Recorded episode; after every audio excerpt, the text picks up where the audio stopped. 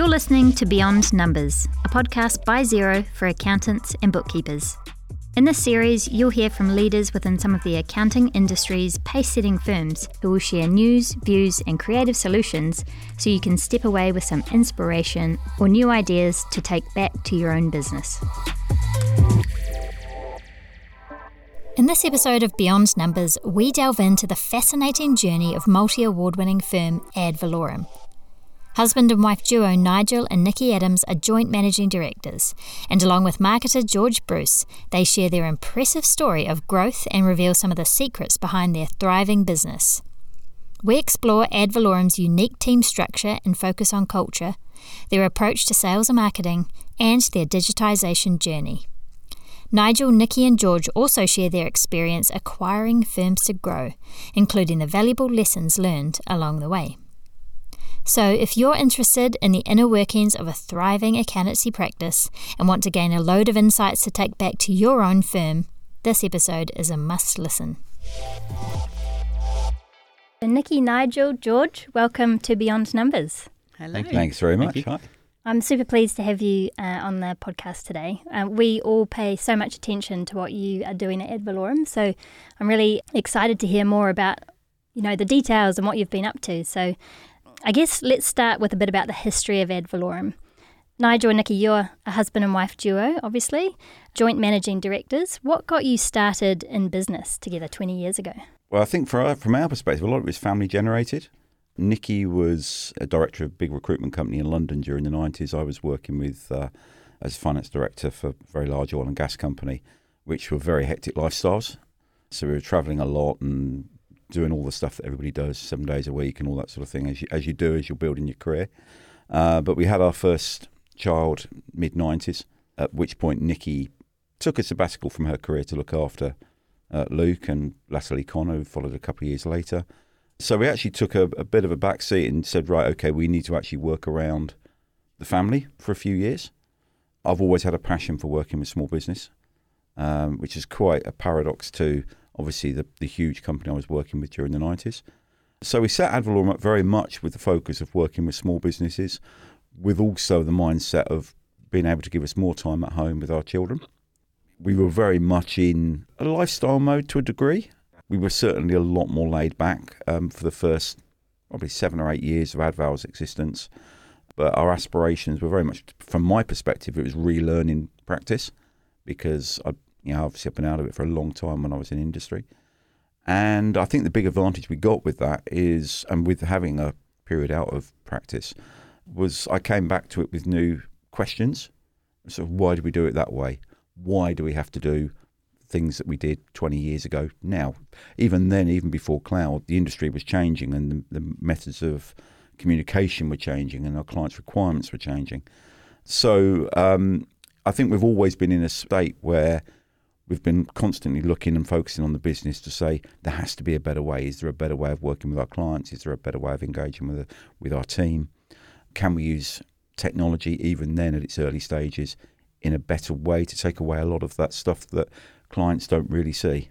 I think that's where I came into it, really, wasn't mm. it? Because uh, my my father was a systems analyst and a business analyst, so I'd always come at things looking at how can we do things better? How can we use technology? And that's my thing. So I think that's what I brought to it really was that people focus using technology. And I think 2008 was really the pivotal year for us where I had a flyer came over my desk one day for how do you build a 2 million pound practice and I think at that point we were about 600 turnover and not making any money. So we weren't enjoying it. We had some clients that were difficult, that, that were sucking up a lot of our personal time. So I think it got to that point and we thought, well, this is not delivering what we originally set out, which was having more of a balance between our home life and our work life. And also, we wanted to look for a model that was more scalable. So we, we were thinking, actually, can we make money at this? Is it something that we can do, or are we going to have to go back to our old careers? But this, this flyer came across my desk of you know how to build a two million pound practice, and it was one of those game changing moments. We went to this. Um, it was an AVN conference, and Steve, we heard Steve Pipe talk. It wasn't just about what we could deliver. We had a client bank of 600k, but when we sat and looked at it and said, "What else can we do for these clients?" we were very much in that mindset of just delivering what we could deliver. And I think what that conference did was made us look at what strategic partnerships we could build. And then marketing came into it. We, we'd not really spent any money on marketing. I know a lot of accountants are very proud that they don't spend money on marketing. And I think George and I'm sure you Ash will be will be dying inside, you know, when people when when accountants don't see the value of it. Because it's not just a question of marketing for clients, it's also for talent. Building something that people are excited to be part of. And I think that's that was the start of it for us was 2008 the whole essence of uh, of that day and that was a pivotal day for us was about Gerberism, which is effectively about working on the business rather than in it. And I think you know the critique you see now uh, is a lot of accountants work in their business, not on it. So therefore, they don't get a holistic view. They become their own silos. And equally, which is quite strange for it's a big bugbear of mine. This I, I, I get very ranty about this. As professionals, we're great accountants, but we show no respect to other professions, uh, specifically marketing, sales, IT, HR, analytics. Know, yeah, analytics. And the frustration I have with this is, you know, these are all very specialist roles. Yet, for some bizarre reason, accountants believe, or a lot of accountants believe, oh, actually, yeah, we can do that. That's pretty easy, isn't it? If the if the tables were turned, they would go absolutely nuts and would get pompous and throw all our toys out the prams. So for me, the whole essence of it is to start to trust other professionals to do a professional job. So we came up with a concept very much of having something that is scalable and saleable, but you have to commit to it, not just give it rhetoric. Again, another one of my pet peeves. I see so many people, you know, on stage as thought leaders or whatever they want to call themselves, but they're not actually doing it, and we actually do it. So I'm not about being an influencer. I'm not interested in that. I'm far too old to start with. Couldn't even switch the computer on to I could see you influence on it. Don't get him started on that not one. my, it's not my gig. It's not my gig. For me, it's about breaking a system, and that goes back. You know, when I was in the seventies, you know, I was sort of a punk rocker and all about anarchy, even though we didn't really know what that meant at the time. But it's about creating an environment that is dynamic, that ticks the boxes both for external stakeholders like our clients and and then equally from a staff perspective it's actually recognizing the person rather than the qualification or the where they came from. And i think there's an awful lot of diamonds in our team. If you look at a lot of our team they came from unorthodox backgrounds. Some of our biggest stars absolutely influential in our business have been with us since school. And i think that accountants get really really boxy um, and you've got to have, have, that bigger view. And I think that that's what Gerberism brought to us. It's a question of saying, yeah. I know there's a limited number of clients that if I was looking after, that we could that we could possibly service. And depending on the practice, that can be 400k or 500k per client. For us, obviously, we're much much bigger than that. Mm. I don't hold many of those relationships, but what we've done is entrust our team and our systems and our processes to deliver a broader service to those wider range of clients. And that's evolved really since 2008. We started developing strategic relationships, and then once we had enough work that we could then pay for a specialist to be in house, that's how we we started it. So when we uh, had enough work, we got a specialist tax team built, started to build that, and that set us off on the sales route.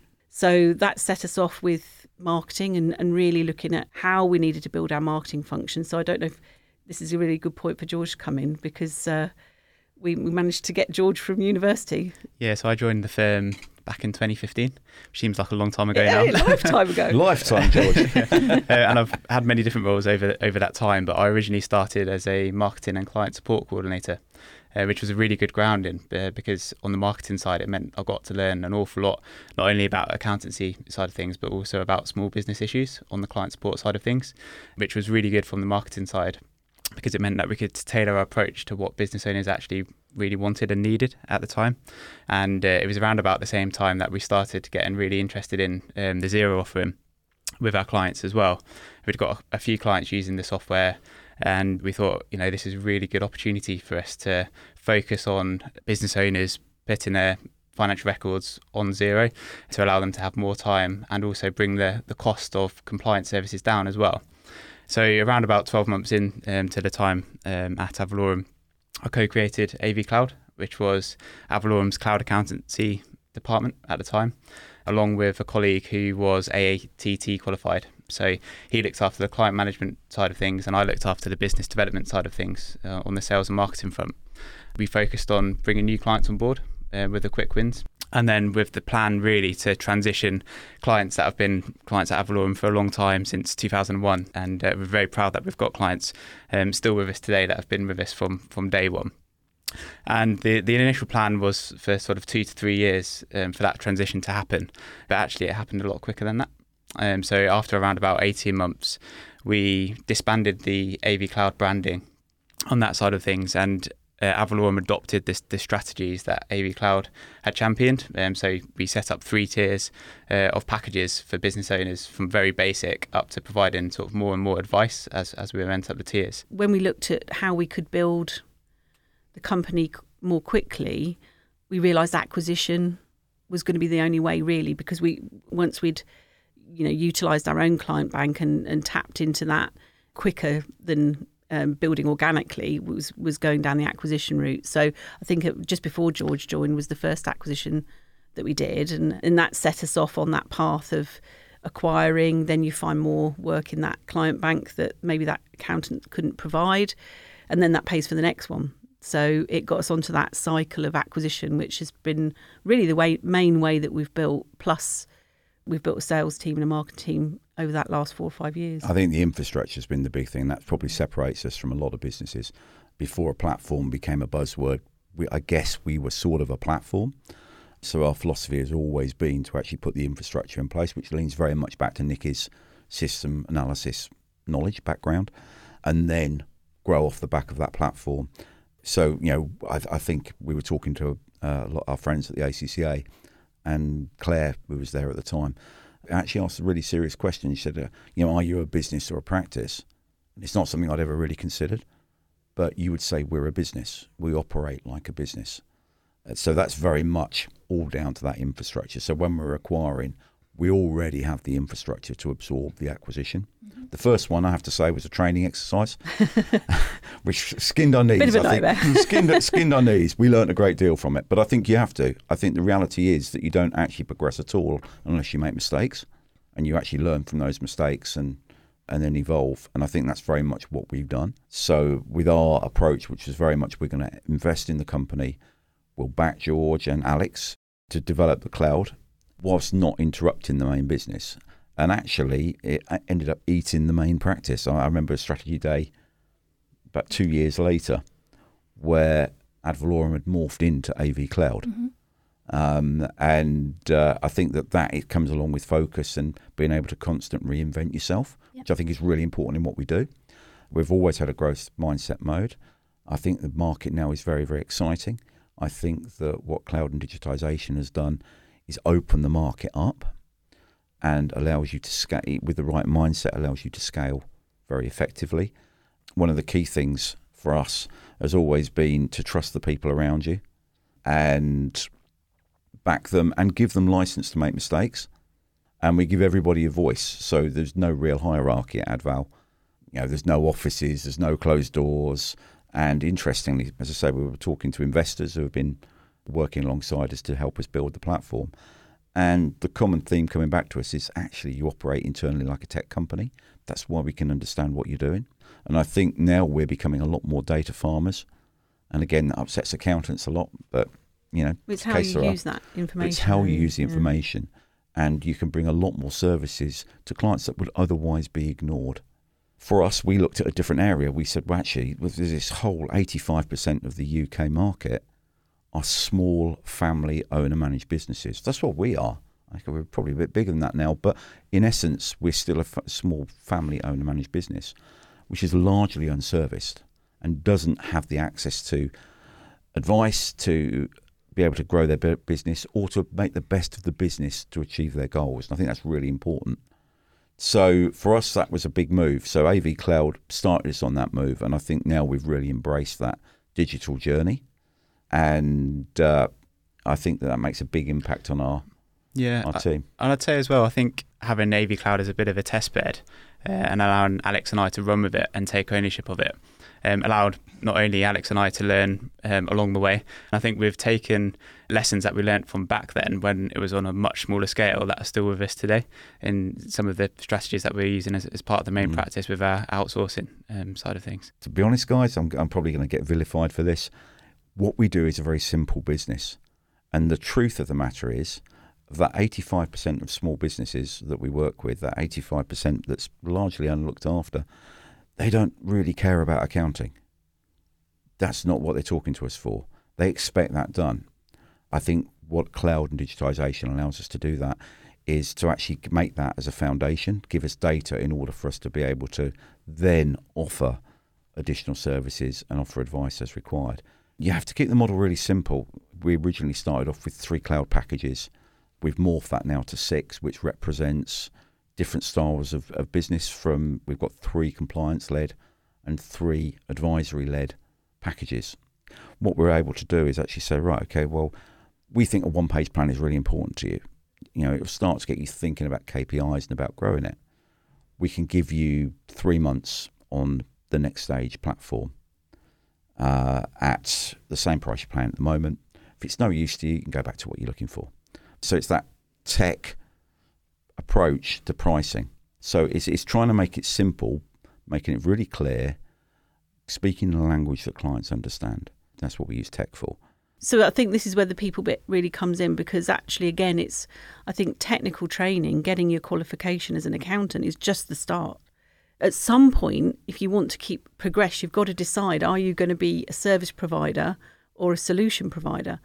Um, and that's how we look at the roles in the business. The development for those people is going to be different. So now, you know, we're in that situation where we've got to have a management structure. We're the size business that needs to have good managers that know how to delegate, that know how to talk to clients.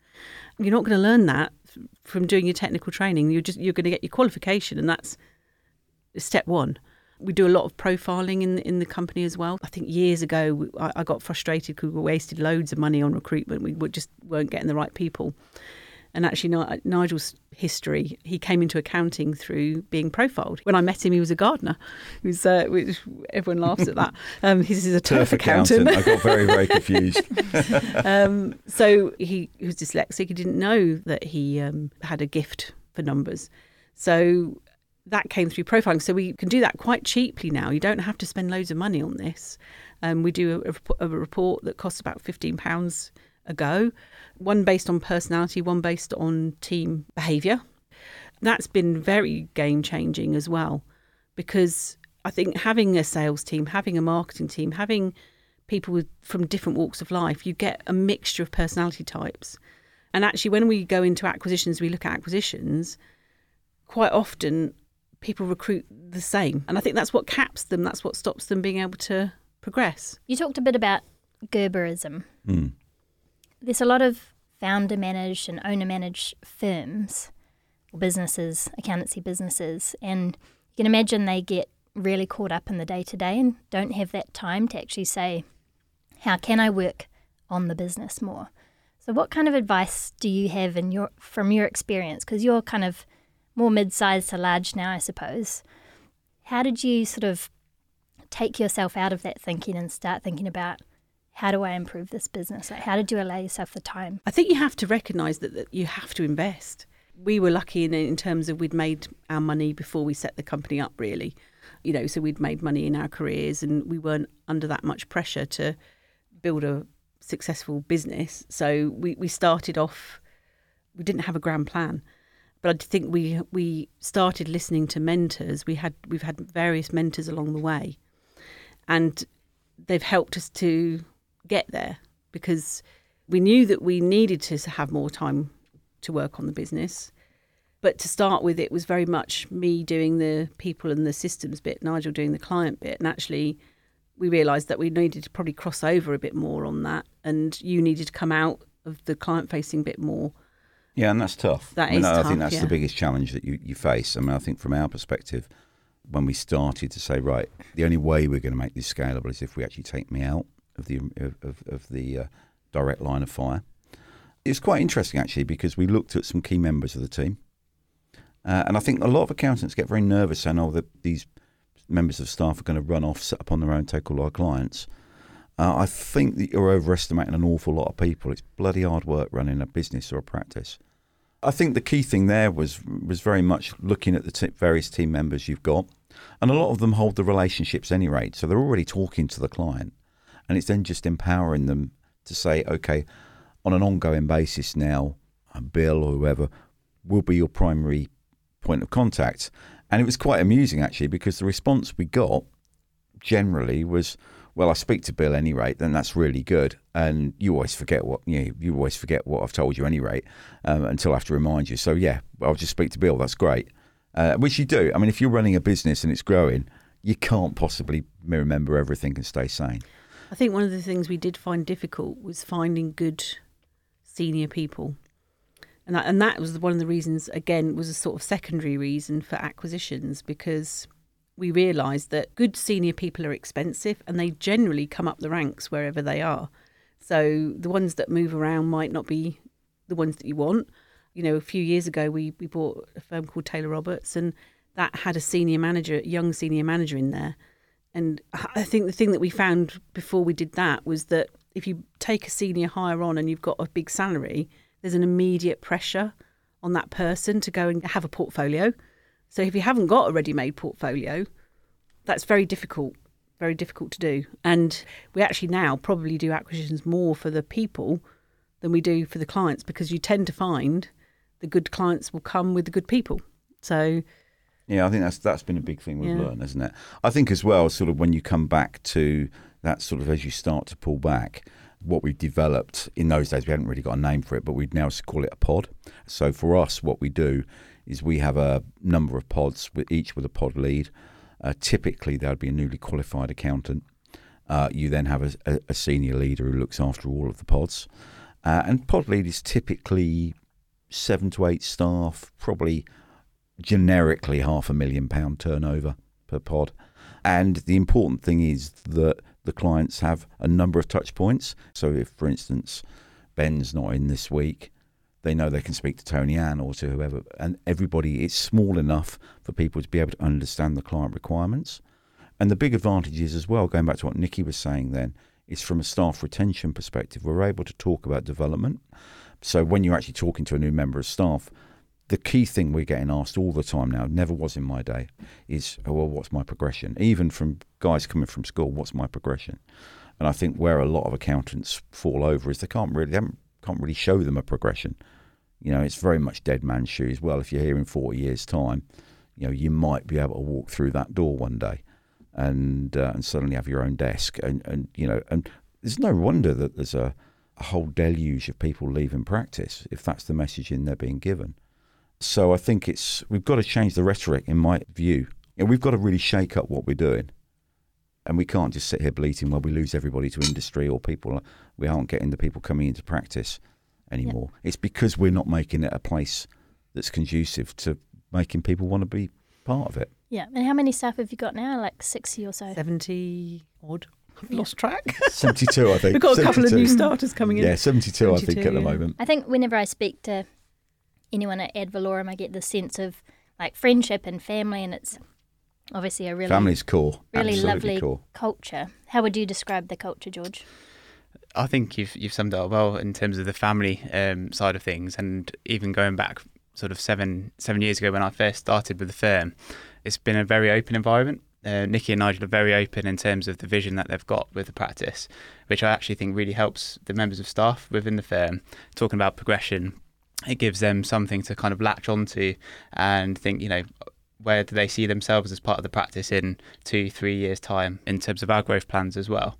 But yeah, I mean, I think um, we, we have a culture club at Ad Valorem as well, which is designed effectively to try and maintain the culture that we've had as a smaller business as we grow. And we're dealing with small clients as well. So I think it's really important that we don't lose sight of that. And I suppose having that pod system as well and the ability to have career progression is such a like a really positive thing to have as part of your culture as well. So you don't have people who are feeling like they're not getting what they need. It's really interesting. I think Nikki mentioned out of our senior management team, I think half of the senior management team, maybe even more, are now in roles that they didn't start in when they started at Ad Valorem. And um, quite rightly so, in, in, terms of the pod system, that's quite a structured way that um, junior members of the accounts team, for example, can progress up and become pod leaders over over a period of time. But also with the different departments and service lines that we had um, at Ad Valorem, and as well as the um, operations and sort of headquarters roles as well, gives people the opportunity to perhaps move into a, a, different area that they've not thought of before. I mentioned Alex Coombs, who started AV Cloud, um, who was AAT qualified, is now our head of operations and manages our Salesforce system. Um, so it's quite varied, but with his background of understanding the accountancy side of the business as well, um, it works really well. Yeah. And what other things do you have going on as part of your culture club? Typically, we run events over the year which are effectively designed to bring the company together as a whole. And we do a lot of charity work in, in that space as well. But also, we see it as a facilitation as well. So, for members of the team that are perhaps interested in something or a new starter, it can be quite daunting joining a team of, of 70 and, and being the, the, the, new person in the room. Um, so, we see it as a facilitation for connecting people as well that have got similar interests. Well, let's talk a bit about digitisation what have you got uh, in terms of your team structure and like how do you focus on digitization and move forward and keep up with the times? Digitization for us is as an extension to cloud has been really pivotal in allowing us to push the business forward. So we have three simple stages to get our clients from cloud to digitization. The first one is all our cloud clients have to have bank feeds. Uh, we're currently running at 87%. The second stage of it is they have to have data capture whether that is HubDoc or Dext uh, or whatever other form, but they have to have data capture. So uh, the final point that we have is all your clients' bank accounts have to be reconciled uh, at least monthly, so that you've then got some clarity and some some confidence that the records are in, in a reasonable shape. I think the final bit of the jigsaw for us was Xavier, which is now part of Dext. I think it's Precision they call it now. I always forget the name. Uh, but for us, we have that across our whole client bank, and that effectively great. We use the grading system that's provided through Precision in order for us to be able to assess the quality of the bookkeeping. Is it 100% perfect? No, it's not. You're not going to get 100% perfect in any business, but it's good enough for us to be able to get a good feel, holistic feel on where at the position our client records are in. The advantage with that is once you've got data that has integrity, you can then start to put offerings from uh, across the whole client bank. You don't have to go individually. And I think, again, one of the issues that you tend to have is with smaller firms and historically is you're going very much on what the accountant thinks rather than actually what the client wants. So, what we're able to do is run one page reports. We can run it across our whole portfolio if we want. For some clients, it's a complete waste of time. But for a few of those clients, they can turn around and say, oh, actually, that's really useful. Didn't know that existed. Can we have a conversation? But it's just allowing you to be able to do things at volume, at scale. And it then that's recognizing the individual smaller businesses as business, small businesses in their own right. And that connectivity is really important. So that's what digitization brings. We are in possession of huge amounts of data. So it's how can we use that better for our clients, the better performance of our clients' businesses.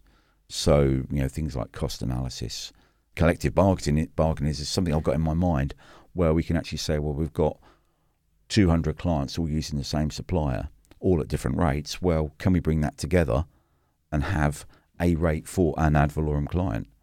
Yeah. Um, and who have you got on the team that's focused on digitization and transformation and looking for opportunities? Well, we were very, very lucky. We were introduced to a, a, guy called Toby Perkins, who has come on as our transformation and data analytics director. So his background, he was a demand forecast analyst in a previous life.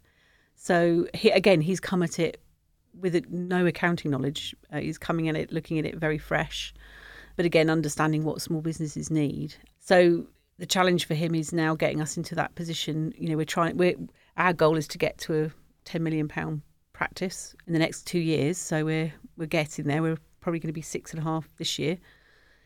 And the reason for that is that when you're looking at the future that we see, the vision that we have, we're going to need a lot of clients to be able to take a small amount of profit from each of those to be able to pump back into that innovation to make things different.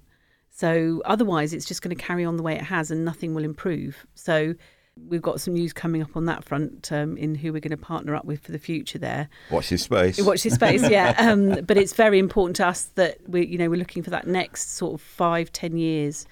There's masses of transformation that needs to happen. It needs to happen in the government as well. In the in the uh, HMRC is our biggest bugbear. But for that vision um, and to stay true to our marketplace, you've got to have quite a lot of clients to work with.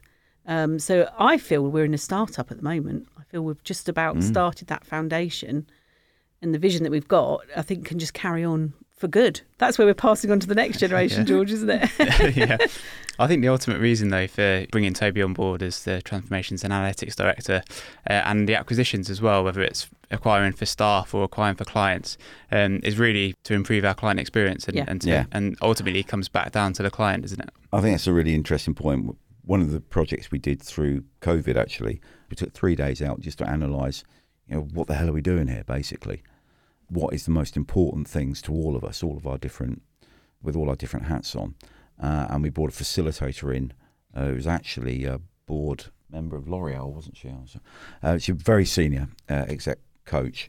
But interestingly, after three days, the big thing uh, that we came up with was the most important thing all of us agreed on was clients. Client client experience. Client experience was absolutely the most important thing. So we then said, well, actually, we're thinking about spending huge amounts of money on accounting software and you know other things. Why are we not actually just turning around and saying, well, if client experience is our most important thing, we need to put all of our money into that that thing. So uh, as a CRM, yeah. into a CRM system that allowed us to have better contacts with our clients and understand their requirements better. So that was after a, a long process of uh, which Toby oversaw of looking at various CRM systems. Uh, we came up with Salesforce, uh, which was not a cheap investment and probably takes it's a 12 to 18 month investment before you start to get if you do it properly and you get proper people in to do it you don't try and do it yourself as an accountant because it will save a few quid you do it properly with proper professionals you then start to see the impact and the impact we've seen certainly over the last six months has been dramatic both in terms of our client engagement uh, the services we're offered we're able to offer to our clients coming back to a question we said earlier on, you know, in order for you to move from a practice to a business, what do you need to do? If you're serious about it, you need to invest and you need to understand, you need to let it ride. You're going to make mistakes. And the minute it starts costing you money or you make a mistake, you don't stop it and go back to what you did at day one. You just have to evaluate the good things about what came out of it and then try and negate the bad things. Yep. So, what kind of experience are you able to provide now with something like Salesforce? I think this is where George comes in really on the marketing front, isn't it? Because we, we what frustrated us about the um, lack of CRM was that we could only really do blanket emails and blanket. We couldn't target specific information to specific clients. Yeah, so the segmentation um, in Salesforce is amazing. Um, so it means that we can make sure that our clients are receiving information that actually matters to them, as opposed to sending out blanket messaging. So if there's legislation changes that affect R and D, for example, we can just send that to our R and D clients or businesses that we know are within that sort of um, space. That's probably the, the biggest change that we've seen at the moment in Yeah. terms of our clients. Do you use Salesforce as your marketing engine? We use as well? Pardot as well, yeah. Yeah. So yeah, Par- Pardot as part of Salesforce. Um, so uh, the email marketing side of things, um, and also the landing pages on our website. Um, so our, our content on our website over the next 12 months is big focus for us.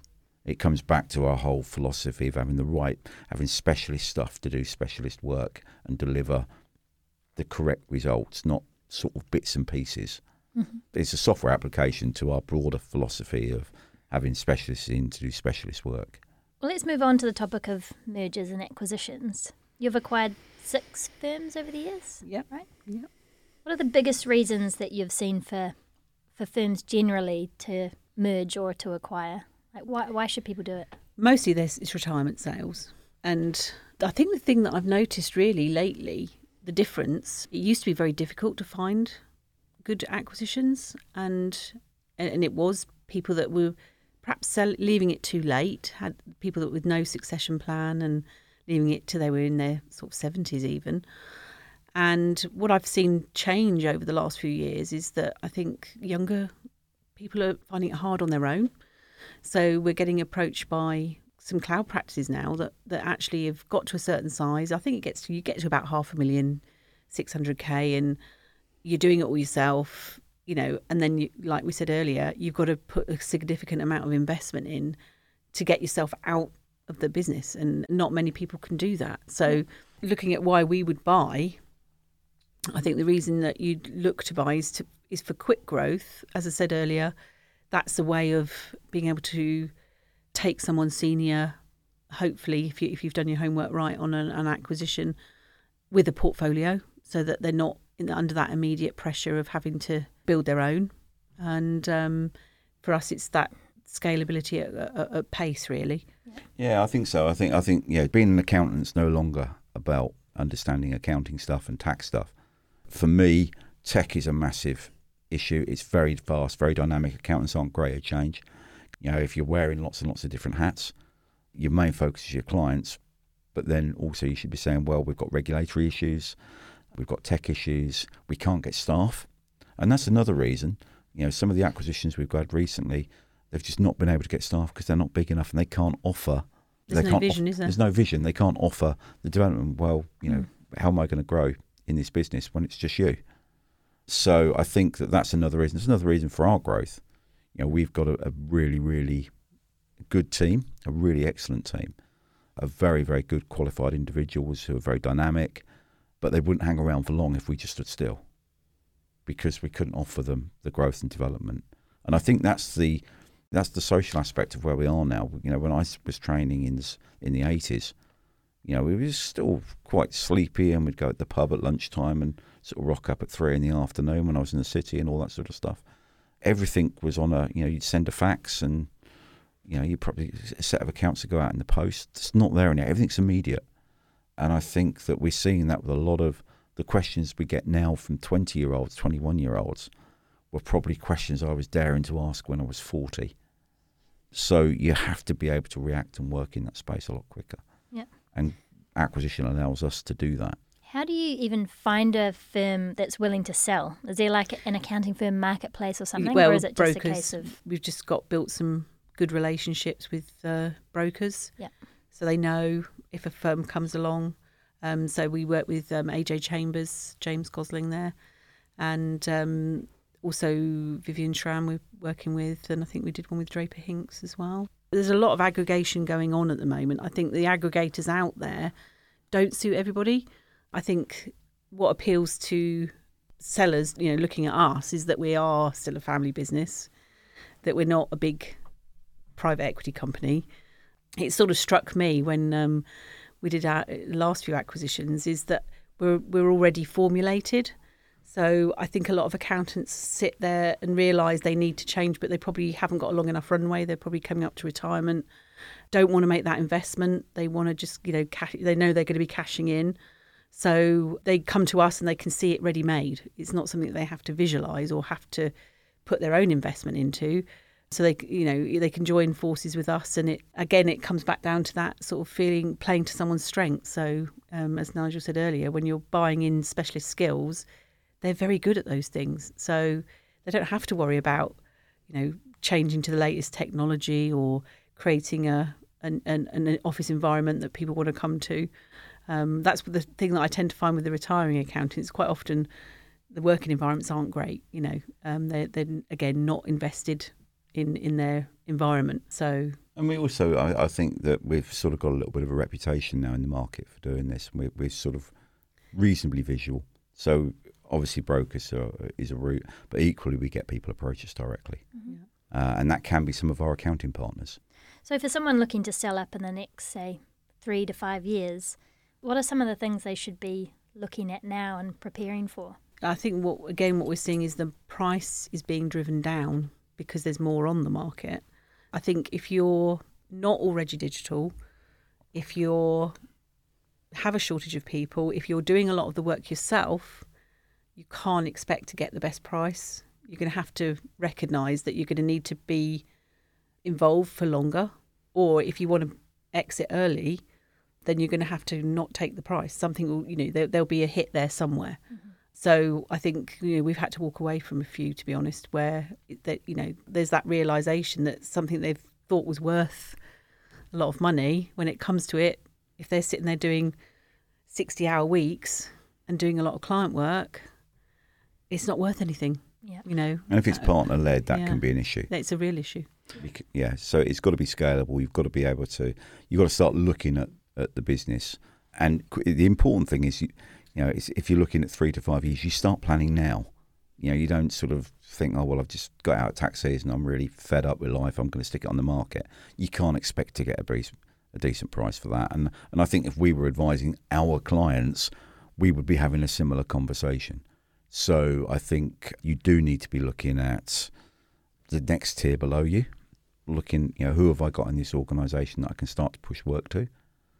If I've got bad clients, you're going to be found out in due diligence. So get rid of those clients now. Get your pricing right now. You know, if if you leave it for an acquirer, that's going to really dent your uh, margins. Software that you've got, again, you just need to be mindful. If you're getting into long-term contracts, that can be a real problem because one of the big strengths with from an acquirer's perspective is to be able to bring you onto a platform. So if you're tied into, you know, a, a long contract because you could get a better price, you need to be really, really mindful that that can have an impact. I think you also have to consider that it might take a while to find the right fit. So it's quite time consuming process. So uh, you've got to keep your business running at the same time as you know it's actually quite stressful. We've got uh, Mark Taylor, um, who was a part managing partner of uh, Taylor Roberts that we acquired. He's carried on as part as a consultant for us, and he helps us now with acquisitions and the exiting partners. It's very psychological. It's quite a difficult thing when you've been building something and you've got to let go of it. You know, I think the common things when people are looking to sell is they want to make sure, more than anything, that their clients are looked after, that the people that work for them are looked after. So they're looking. It's not always about the money. You know, it's always mm. about well, who do I think is going to fit the best? I think that's the that's the thing that can take a bit of time, and it can be quite difficult when you're trying to keep your business running at the same time. I think you're right. I think getting you getting into the headspace of selling your business, it sounds great. You know, you can see yourself skipping down the beach and all sorts of stuff like that. The reality is that as it gets closer and closer and closer, the emotional questions start to hit you. So it seems, well, you know, I've been doing this. If you've been doing 60 hours a week and you suddenly do nothing, you know, that is a bit, it sounds great, but the reality is, I can tell you, you it takes a lot of getting used to getting into this retirement mode, however, however that wants to, however you want to define that, is a big, big step. I mean, I can speak from, you know, I say I'm 60 in March and I'm gradually trying to scale back a bit. But I still, on occasions, I'm supposed not to work on a Friday, but to be honest, you can often see me loitering in the office on a Friday. And I've got loads of stuff to do, but it's a mindset thing. If you've been hmm. conditioned to working all your life, and a lot of these sole traders really are, yes, we're business people, but the reality is we are effectively employees with all the risk. Yep. We don't act like business people. And then to suddenly go cold turkey, emotionally, mentally, is really, really tough. It sounds great because you deal with a lot of crap and what we have to do. You've got to mentally be in that space and not do it because you feel you have to. I think it comes back down to as well if, if you're looking to sell sort of in the next two to five years, sort of loops back around to the conversation we were having earlier about working on your business. Although this time instead of working on the business to, to grow, you're working on the business to ultimately exit. And I think you're right, Nikki, in terms of the headspace um, side of things. Once the transactions happened and, and, and you're no longer part of that company, uh, you know whether it's for a period of time and you've got an earn out period, um, it's a it's a huge lifestyle change. And I think what's been really nice with uh, I know you mentioned Mark Mark Taylor is that he's now working sort of on a project basis with our clients, actually in the M and A space, and and looking at helping clients prepare their businesses for sale because he's yeah, he's been literally got real life Mm. experience of, of going through that process and then coming out the other end so he can really sort of empathize with the clients about what that experience is like I think it's really good. I mean, technology is an enabler. I mean, we've talked a lot about being a tech company, but we have to recognise here that technology is an enabler. You still that human impact is still the single biggest draw you have when you're working with your clients. When it comes to bringing new people into the business, how do you help teams manage that transition? Yeah, that's a really interesting question because I think the first acquisition we did, we got this horribly wrong. What we do now is we actually prepare not just the team that we're acquiring, but we prepare our team. I think we, the way I look at it now is that I think when you're bringing two sets of people together, however big that is, you're creating something new. So we do a lot of work beforehand now to get to know the people. We have a buddy system that works so that the company that we're acquiring, they have a buddy within the business. They come and meet that buddy before the deal's done, and it does take a bit of trust on the on the seller's part because, I said, there's a lot of um, emotional fear once the decision's made, once the heads of terms are agreed. The next thing is really getting the teams to meet each other and take away that fear. The sooner you can do that, the better. So you don't want to leave that to the last minute. You want that to be really weeks before as due diligence is going on. And they get to meet people through the due, due diligence process, usually our central team, so sales, marketing, IT, um, and they get to know those people. Again, it takes that barrier down of it being something new. Nine times out of 10, I think the teams see it as a positive thing because usually we're buying a smaller business that we can offer more. But actually, it also goes the other way that we've always been very open to change ourselves. So if there's something that they're doing better, we'll adopt. We've done that with several of the acquisitions where we sort of thought, oh, yeah, they're doing something good here. We'll copy that. Long and short is really just make sure you prepare people. I can probably tell you now when I walk in a room whether that business will fit with us just by the people that are in there. And um, it comes down to work, you know, that openness and friendliness, and that's probably the first thing. And I think being open, as George said earlier, explaining what we're doing, why we're doing it to both sides. So it's not just the company that we're buying. I think it's really, really important. I think you can't underestimate the importance of that. We've actually just appointed a change manager, which is a new role for us. But I think because we know we're on an acquisition trail, we know that we're going to have constant change. It's really important to invest time in talking to both sides of the equation. How much of a part should a seller play in the transition process for teams? I think it's really important. I think, you know, ultimately you're asking someone to transfer their loyalty.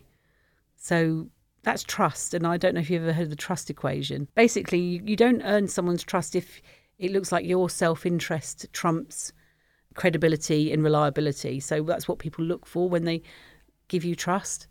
And if you think about accountancy, we get trust from our clients by being credible, we know what we're doing, we're reliable, and creating a sense of intimacy. But if a client feels or a person feels that your interest trumps any of those things, they're not going to trust you. So it's like you know when you get a salesman that, that comes in and sells you the dream, and you think, oh, be a bit cynical about that. So we're asking someone who doesn't know us to trust us. So it takes that takes time because we've got to build that intimacy part, and we've got to do what we say we're going to do. So that's the reliability part, and the reliability part we have to stick to the things that we say that we're going to do. On the client side, the first thing clients always say to the people that they work with is Are you okay? Is this all right? Are you happy about this? So if we don't make those people happy before the deal's done, when the client asks the question, Are you happy? and they say no, then, then you've wasted all your money. Yeah. And I think the exiting partners are the ones that have got those, have got the trust. I'm sure you've had your fair share of lessons learned over the years. What are some of the things to watch out for as prospective buyers? I think the key thing is people. I think you've got to make sure you have common values. That's what takes the time because you can meet somebody and think that you have similar values, but it takes a bit of time going out for a few meals, seeing people in different in different settings. That takes a bit of time and I think that works both ways because if you don't get that part right, you won't get a successful transition. And I think the key thing is as well, most of these deals, uh, there's clawback provisions in there. You can get the best price. Somebody can offer you a crazy price, but I would always recommend them talk to other acquisitions if they've done other acquisitions, because quite often you'll find that that clawback. Now, I hasten to say we've paid all of our um, acquisitions 100%, and we're really proud of that. But we know there are certain aggregators out there that don't expect to pay the final 30%.